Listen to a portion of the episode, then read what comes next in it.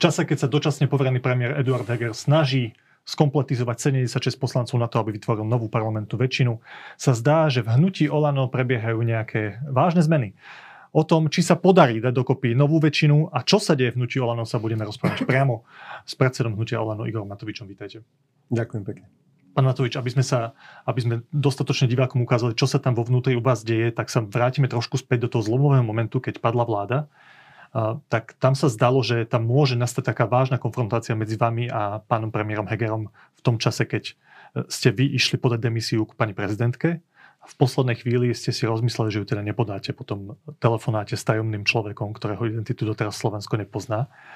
Nebolo to, a to sa pýtam preto, aby som ukázal, ako sa vyvíjali tie vzťahy ďalej, nebol toto ten moment, keď medzi vami a premiérom niečo negatívne vzniklo, lebo to bolo pre neho do istej miery ponižujúce že bol dohodnutý, tlmočil aj pánovi Sulíkovi, že vy idete podať demisiu a môžu sa viesť ešte nejaké rokovania s neistým výsledkom, to je potrebné povedať. A vy ste nakoniec tú demisiu ne, nepodali. Nebolo to niečo, čo spustilo nejakú negatívnu emóciu medzi vami a premiérom Hegerom? Šiel by som od konca, žiadna negatívna emócia medzi nami nie je. Čiže akože ja viem, že akože najmä progresívni novinári by to snažili sa silou mocou vidieť, alebo chcú to vidieť, ale ono sa to volá v angličtine, že wishful thinking. Čiže to, čo sa babe chcelo, to sa babe snilo a teraz oni najradšej by videli, že jak sme pohádaní zedom a píšu o tom teda, že jak tuto sa hádame a jak ideme rozbiť Olano a podobne. Nie, my sa v kľude bavíme. Na poslaneckom klube sme sedeli teraz, ja neviem, či 3 hodiny v útorok, alebo kedy to bolo tento týždeň, alebo v stredu. Vedľa seba, takto vedľa seba, rozprávali sme sa so všetkými našimi poslancami. Nemáme medzi sebou žiadny konflikt len sa rozprávame o tom, akým spôsobom to demokratické zoskupenie strán, celé to spektrum môže opätovne poraziť mafiu vo voľbách. Takže pán Heger sa necítil ponížený, keď, išiel, keď ste šli dať demisiu a nakoniec ste ju nedali? Podľa mňa, ak by sa cítil ponížený, by mi to povedal. Máme veľmi medzi sebou otvorený vzťah a ja som išiel podať tú demisiu s tým, že Edo povedal, je to na tebe, ja zistím od Sulíka, že či vie garantovať, že keď podáš demisiu, či vie garantovať, že oni nebudú hlasovať za pád vlády a išiel som dole po palisádach so šoférom, išli sme do prezidentského paláca, ešte po ceste mi Edo volá, Sulík to nevie garantovať a nechce to garantovať. Tým pádom, ale povedal, je to na tebe.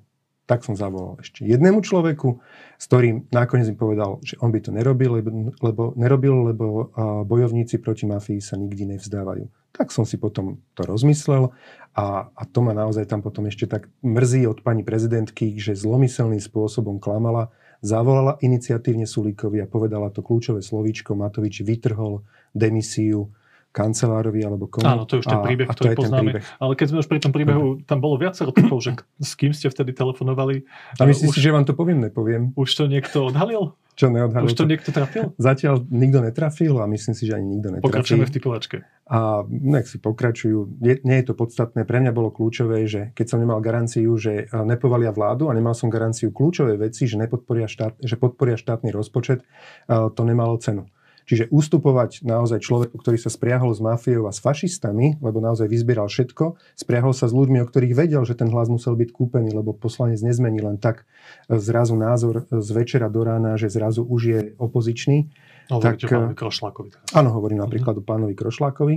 A Sulíkovi toto nevadilo a keď e, ustupovať takémuto človeku si myslím, že nebolo správne. Nakoniec som dosiahol... Vy ste sa rozhodli, že idete podľa tú demisiu. Nakoniec Už ste tam išli aute aj s pánom Jakabom, so šoférom, tuším ste šli do, do paláca. Aha. V poslednej chvíli ste to rozhodnutie zmenili. To je trošku zvláštne. Nie je to tak, že ste v návale emócií jednej emócie išli do paláca, v návale druhej emócii ste to rozhodnutie zmenili. Nie. Nie je to problém rozhodovať sa takto emocionálne? No problém to bol, lebo vlastne tam v poslednej chvíli uh, Šeliga so Žitňanskou nedodržali dohodu, ktorú sme spoločnú mali.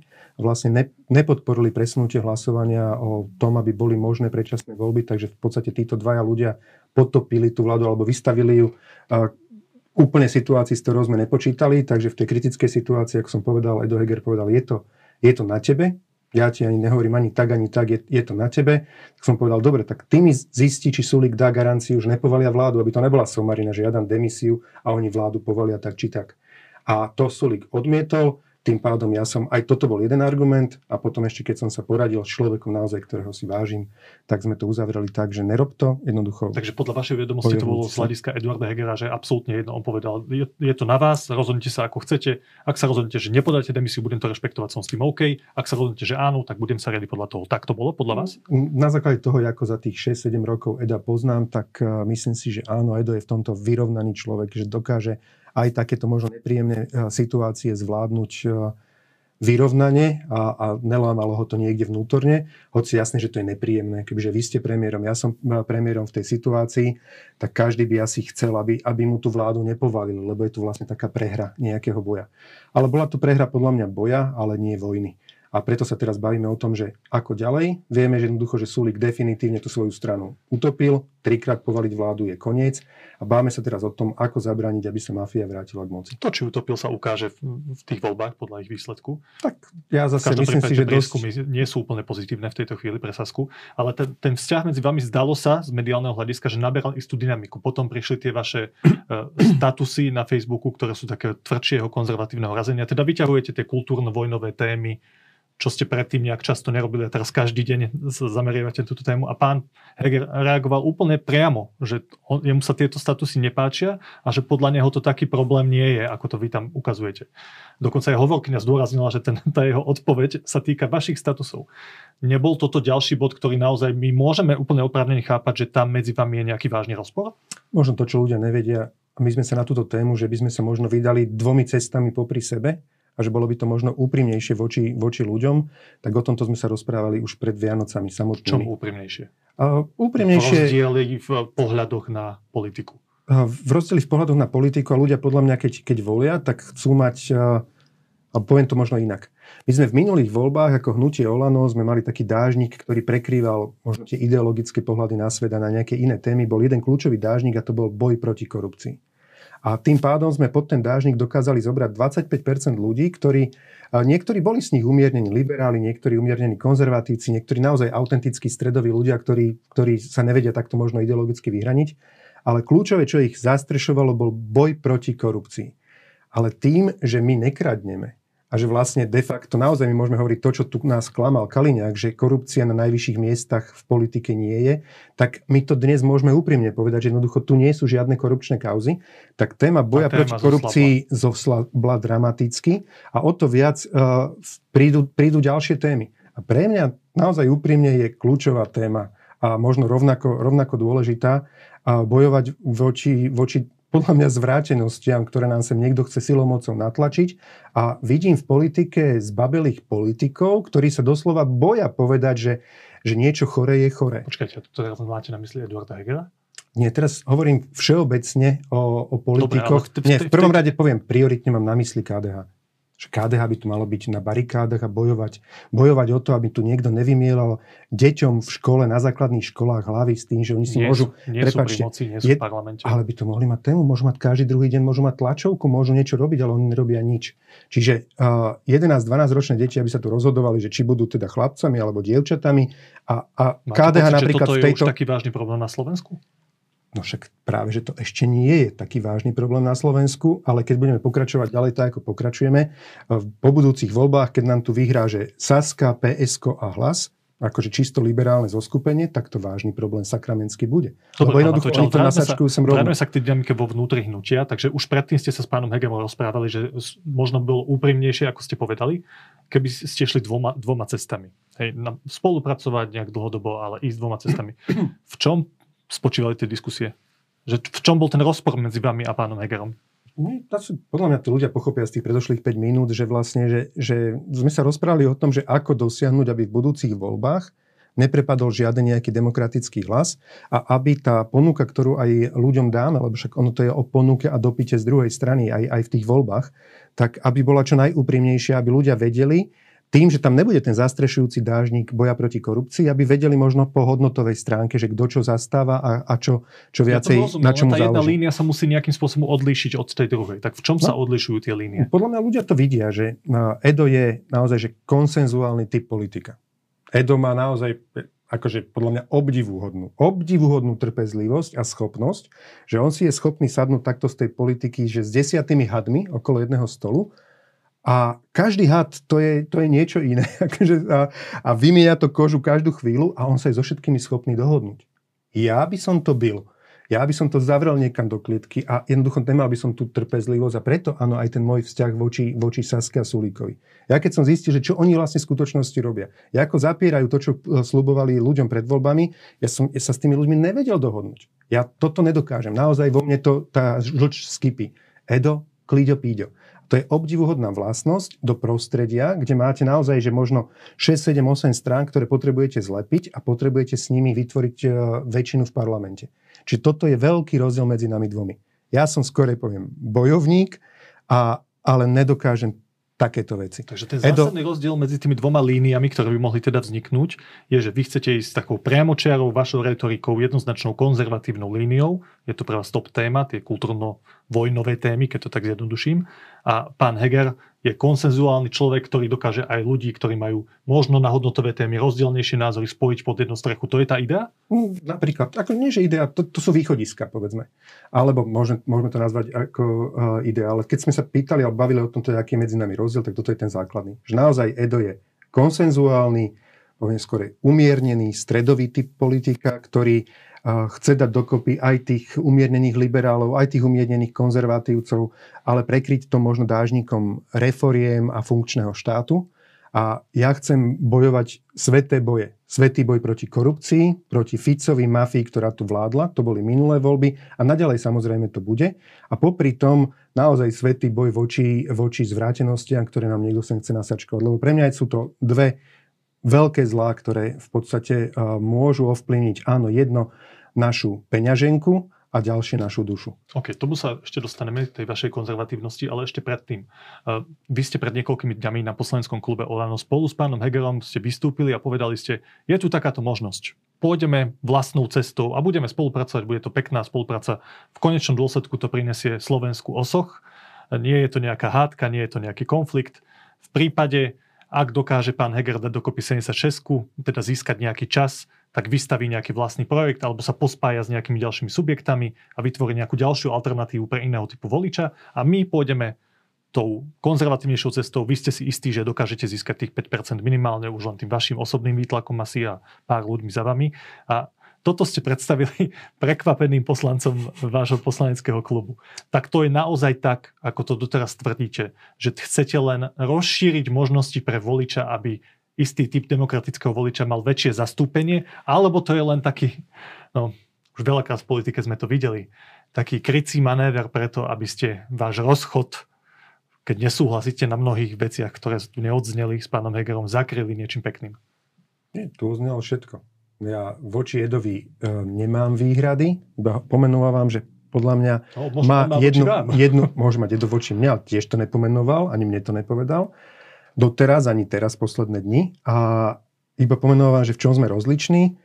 A ja som v tomto, však všetci mi hovoria, že som blázon, a ja som naozaj blázon. Však si zoberte moje tri posledné vystúpenia za posledné troje voľby, že tých posledných 30 sekúnd najkľúčovejších ja som hovoril, že keď neviete voliť nás, prosím vás, voľte Sasku, lebo keď prepadnú, nevyskladáme dokopy tú demokratickú väčšinu. No, vtedy ste už vedeli, že aké budete mať výtlak, ale pár mesiacov ne, ne, ne, ne. ste zničili KDH. Napríklad. Prepačte, 2016, 2012, to bolo takisto a vôbec som nevedel, aký budeme výtlak. a 2012 som myslel, že, sa... že ste chceli, aby sa všetky tie strany tam dostali, keď ste pár nie. mesiacov predtým zničili KDH v zásade. Prepačte, ja som, uh, ja som nezničil KDH, ja som v prvom rade dal ponuku KDH. Vytiahli ste tých konzervatívnych ja som v prvom rade, nie, ja som dal ponuku KDH, že si rozdelíme našu kandidátku na poli a ideme do koalície spolu. No, ale keď to odmietli, tak ste ich zničili. No však áno. Jednoducho, keď niekto nechce byť pri stole, musí byť na jedálničku.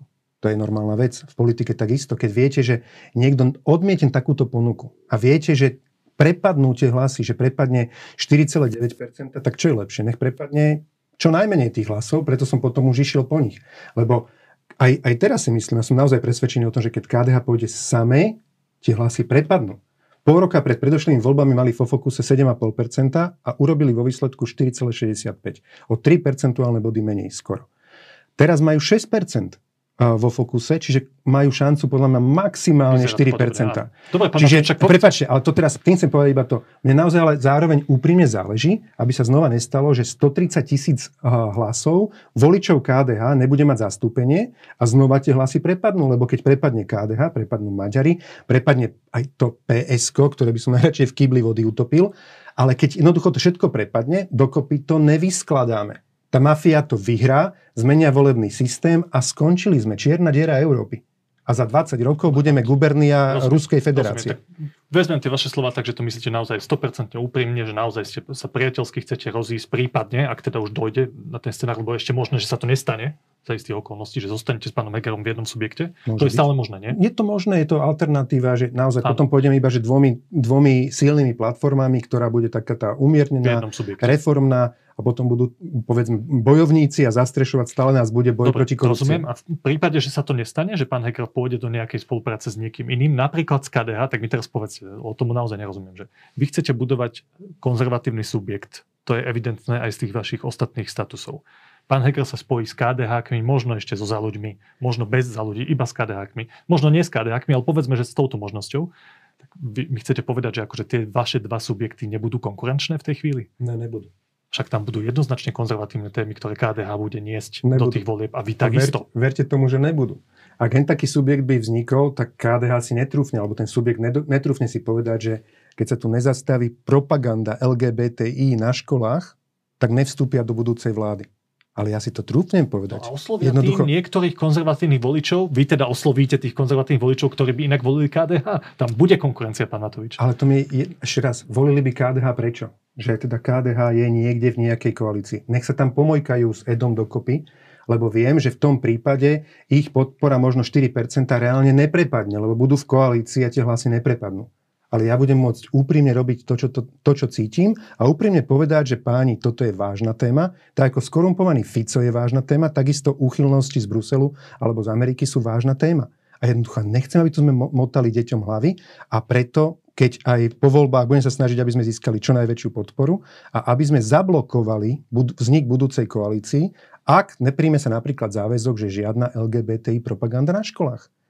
Jasné, že tam PSK bude akože z toho potiť krv a budú nervózni, ale hold, jednoducho taký je svet. Ja som z tej politiky prišiel bojovať proti zlu korupcii a proti zlu týmto sprostostiam. Pán Natoč, vy chcete, aby vznikla tá 76 v tejto chvíli? Mm, držím palce Edovi a myslím si, že je dobré, aby voľby neboli hneď v júni. A keď už teda dobre, možno v septembri, ale keď aj Edo chce a dokáže si dohodnúť partnerov tak, že budú až v riadnom termíne, tak budú v riadnom termíne nič sa, nič sa nedeje. V júni si myslím, že trošku skoro. Viem žiť so septembrom, ale keď Edo chce mať e, február budúceho roku, tak bude február budúceho roku. Nie, je, nie sú tieto dva plány v úplnej kontradikcii. Ak má byť 76 a zároveň pán Heger by založil nejakú novú stranu alebo išiel do nejakej novej koalície, bola by tam logicky nejaká konkurencia strany SAS. Prečo by strana SAS mala podporiť novú 76, keby za ten čas, čo by sa získal vznikom vlády, vznikla konkurencia tejto strany? No, to už sú sulíkové mindráky, ktorý si, s ktorými sa musí vysporiadať. Áno, on sa bude snažiť natiahnuť e, obdobie tejto vlády, aby to bolo čo najdlhšie, aby ukázal, že vlastne on nič nepoválil, on iba, on iba zreformoval vládu ale v skutočnosti áno, čím dlhšie vláda bude fungovať, eh, tým menšiu šancu Saska bude mať, že sa ešte dostane do parlamentu. Takže to, nech si to vysporiada sám so sebou. Posledná otázka sa týka toho vášho konzervativizmu. Vy často hovoríte, že teda všetko, čo robíte, je absolútne úprimné, že to ide z toho vášho osobného presvedčenia.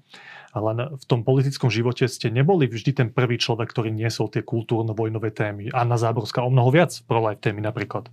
Ďalší ľudia. A teraz každý deň máte status tohto typu.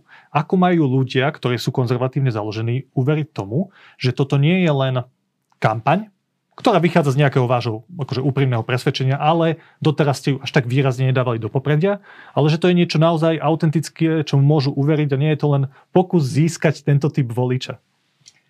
Uh, možno najlepšie, nech sa opýtajú tej Jany Záborskej. Nech sa jej opýtajú, tých ľudí, ktorí sú so mnou, že teda, že či som si zastával tých témy, či som im vytváral priestor na to, aby tie témy mohli presadzovať.